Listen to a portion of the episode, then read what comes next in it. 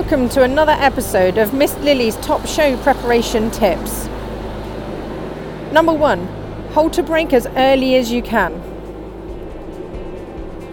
Number two, learn the hair cycles. Hair grows in 90 day cycles.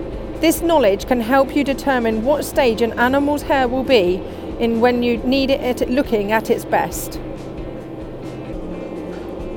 Practice loading into a lorry and box.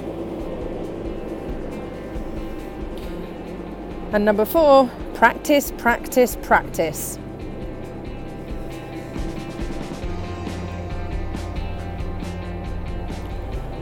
Thanks for listening to Miss Lily's top show preparation tips. Short and sweet, but hopefully you'll find them useful. Look out for Miss Lily's next episode. Speak to you soon. Thanks for listening.